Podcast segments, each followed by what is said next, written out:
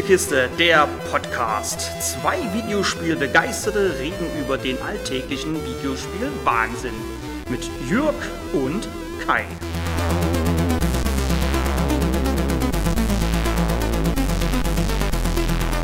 Square Enix wollte es auch machen. Ein Spiel herausbringen, welches die Spieler ähnlich an sich bindet, wie es zum Beispiel ein Destiny tut. Dafür haben sie die größte Heldenriege auserkoren, die es aktuell in der Popkultur gibt. Nur leider eignen sich die namensgebenden Avengers nicht wirklich für ein Service-Game. Oder habt ihr in den vielen Filmen schon mal Iron Man gesehen, der eine Kiste öffnet und sich freut, weil darin ein neuer Helm drin ist, der ihm mehr Stärke und einen besonderen Buff gewährt? Siehste. Aber ganz so einfach ist das dann doch nicht. Ich könnte jetzt ausholen und über das Spiel Marvel's Avengers herziehen, aber der Titel hat auch einige Stärken, so wie unsere Helden. Beginnen wir mit dem Anfang.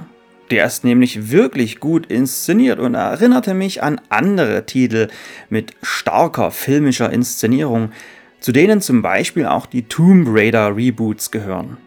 Kein Wunder, denn die kommen vom selben Entwickler, Crystal Dynamics. Wie viele andere Service Games, so kommt auch Marvel's Avengers mit einer Singleplayer-Kampagne daher, in derer ihr alle wichtigen Spielmechaniken lernt. Schließlich sollt ihr nach der Kampagne ja mit eurem Lieblingshelden bzw. eurer Lieblingsheldin losziehen und die Welt retten. Die Kampagne folgt hauptsächlich einer Spielfigur, die für die erzählte Geschichte nicht nur der Held der Helden ist, sondern wir bekommen gleichzeitig auch noch die Origin Story erzählt. Da das Spiel aber Marvel's Avengers heißt, gibt euch der Titel auch abwechselnd jeden Helden einmal in die Hand, damit ihr später wisst, wer euer spielerischer Liebling ist. Der angesprochene Held ist genau genommen eine Heldin, in den Comics namentlich Miss Marvel, nicht zu verwechseln mit Captain Marvel und die mit bürgerlichem Namen Kamala Khan heißt und pakistanische Wurzeln hat. Kamala ist zu Beginn des Spiels elf Jahre alt und der größte Avengers-Fan.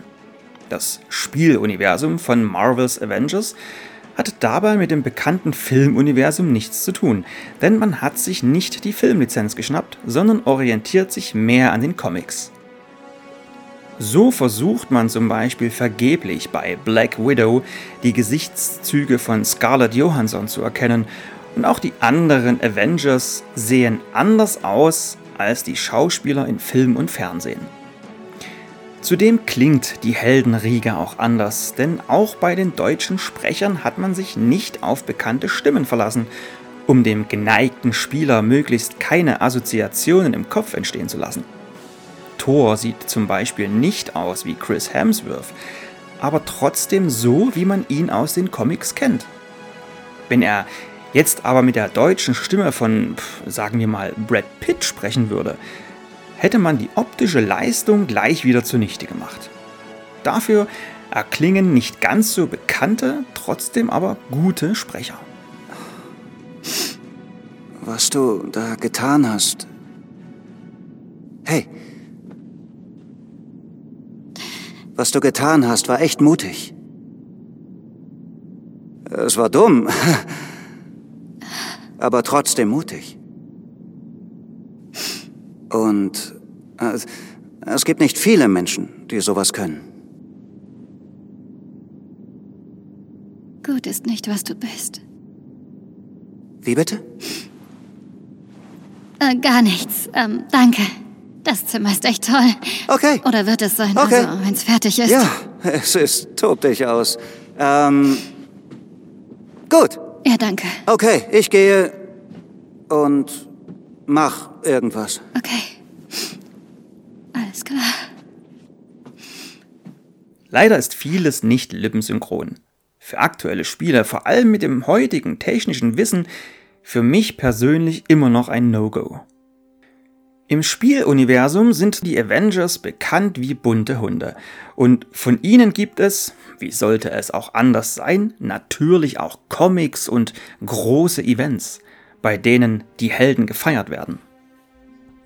Bei einem dieser Events spielt man Kamala Khan, die ihr eigenes Fancomic für einen Wettbewerb eingereicht hat und die auf diesem Event auch ihre Helden trifft und dabei völlig aus dem Häuschen ist.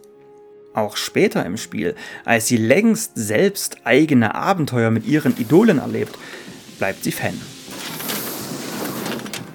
Kaum zu glauben, dass das alles real ist.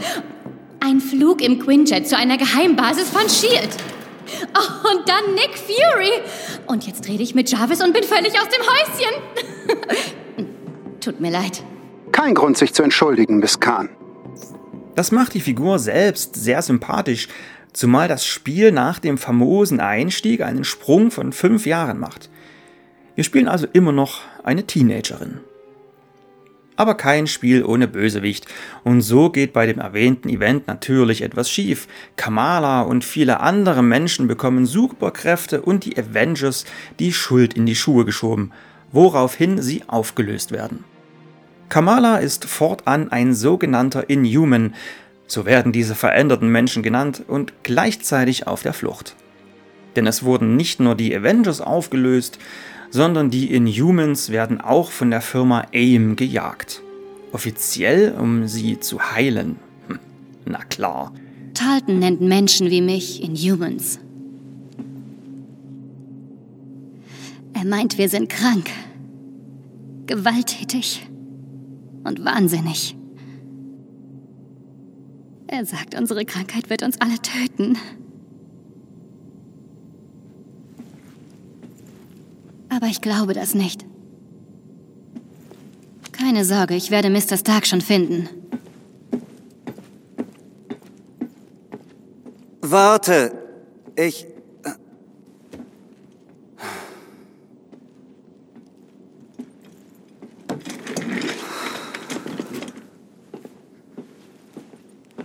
bring dich hin.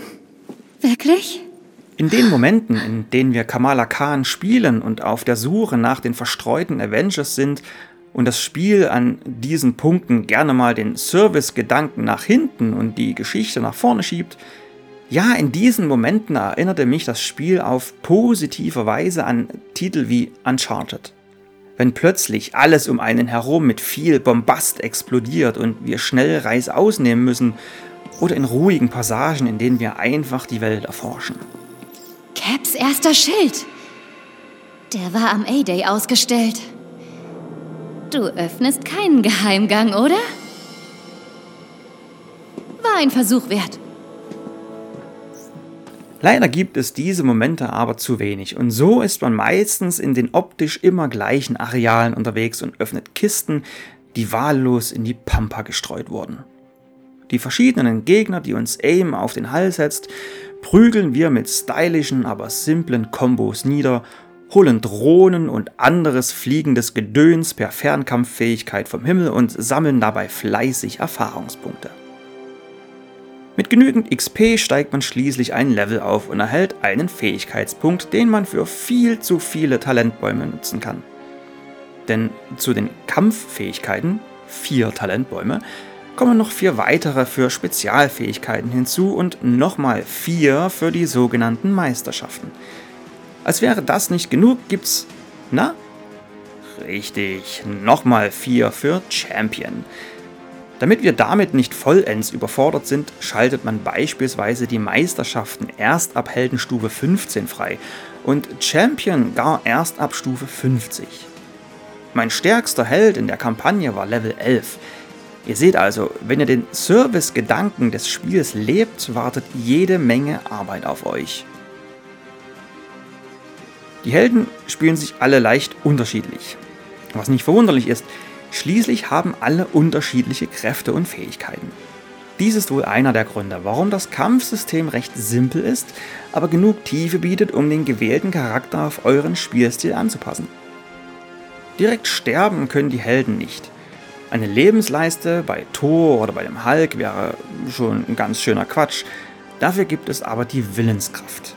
Sinkt die auf Null, ist es auch mit dem größten Helden vorbei. Euer Held bzw. eure Heldin hat im Übrigen nicht nur einen Level, sondern auch eine sogenannte Kraft, die sich aus der ausgerüsteten Ausstattung zusammensetzt, ähnlich dem Lichtlevel bei Destiny zum Beispiel. Dabei hat jeder Charakter vier zusätzliche Items, die ihn stärker machen und zusätzliche Buffs geben können. So machen euch Paraden für kurze Zeit unverwundbar oder bestimmte Angriffe verursachen zusätzlichen Gammaschaden. Die Missionen selber haben je nach gewähltem Schwierigkeitsgrad dann auch noch eine Empfehlung für die Kraft des Helden und je höher der Schwierigkeitsgrad, desto besser die Items, über die ihr stolpert. Diese Items verändern glücklicherweise nicht das Aussehen der Helden, denn nichts wäre schlimmer, als wenn Captain America statt des Sterns plötzlich eine Blume auf der Brust hätte. Optische Veränderungen gibt es trotzdem, denn kein Service-Game ohne Echtgeld-Schnulli. Und glücklicherweise handelt es sich bei Marvel's Avengers hierbei ausnahmslos um kosmetische Items. Das sind zum einen Namensschilder und zum anderen komplette Kostüme. Seid ihr irgendwann mit der ca. 15 Stunden langen Kampagne durch, so könnt ihr noch zwei zusätzliche kürzere Abenteuer erleben, in denen ihr in die Rolle von Hawkeye und dessen Tochter schlüpft. Diese Story-DLCs hat Square Enix kostenlos nahegereicht. Und mit dem Hawkeye DLC kamen auch gleich noch die optischen Verbesserungen für die neuen Konsolen hinzu. Denn sowohl die PlayStation 4 als auch die Xbox One kamen teilweise arg ins Straucheln, was die Performance angeht. Die von mir getestete Xbox Series X Version lief dafür butterweich.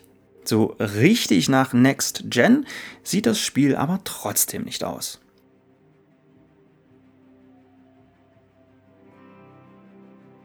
Und wenn man nun die Kampagne durch hat, was dann? Dann folgt der große Hauptbestandteil des Spiels, die Avengers-Initiative. Aber so richtig Spaß macht das alles nicht, was nach der Kampagne kommt. Im Multiplayer, den ihr bis zu viert angehen könnt, erwarten euch die immer gleichen kurzen, einfallslosen Missionen, in denen ihr wieder neuen Loot findet, um ähnliche Missionen mit stärkerem Helden zu spielen für, jupp, noch mehr und besseren Loot. Findet ihr nicht genug Mitspieler, füllt ihr leere Plätze optional einfach mit den anderen Avengers auf, dem Hulk zum Beispiel. Square Enix und Crystal Dynamics haben sich bei Marvel's Avengers ein wenig übernommen und darum gibt es für mich auch nur eine 7 von 10, sogar mit einer Tendenz zur 6. Der Fokus liegt zu stark auf dem Service-Game-Gedanken. Man hätte lieber eine coole Story erzählen sollen, eine Story, die man ja jetzt schon wahlweise im Koop spielen kann. Online, versteht sich. Und wenn das Spiel ankommt, der Online-Modus ist ja nun schon drin, dann kleine Missionen anbieten. Aber nein. Beim Spielstart werdet ihr als erstes auf den Marktplatz geworfen und dem Spiel wäre es lieber, es spielt erstmal die täglichen oder gar wöchentlichen Missionen.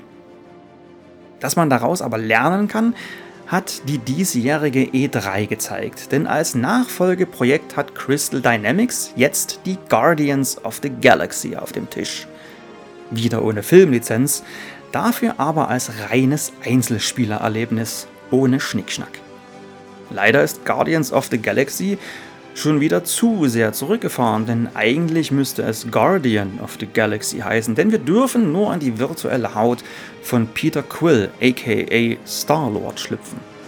Bis dahin warten wir dann einfach auf den nächsten DLC für Avengers, der Ende des Jahres aufschlagen soll hoffentlich für alle wieder kostenlos sein wird und in dem wir als König T'Challa die Klauen wetzen dürfen.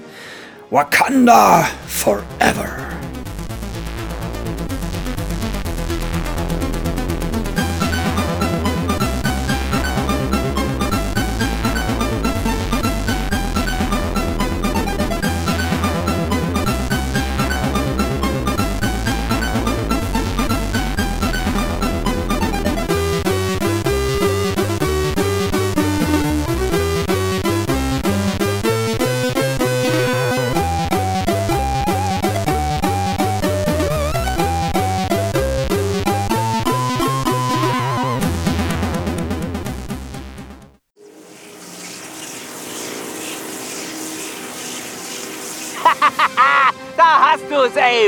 Äh, Sir, ich orte eine enorme Teleport-Signatur.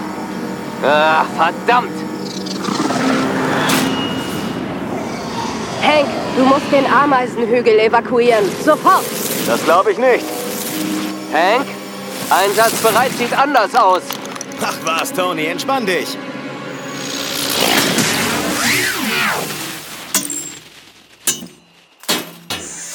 Unglaublich.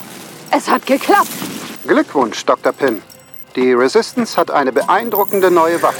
Sie sind niedlich, wenn sie klein sind.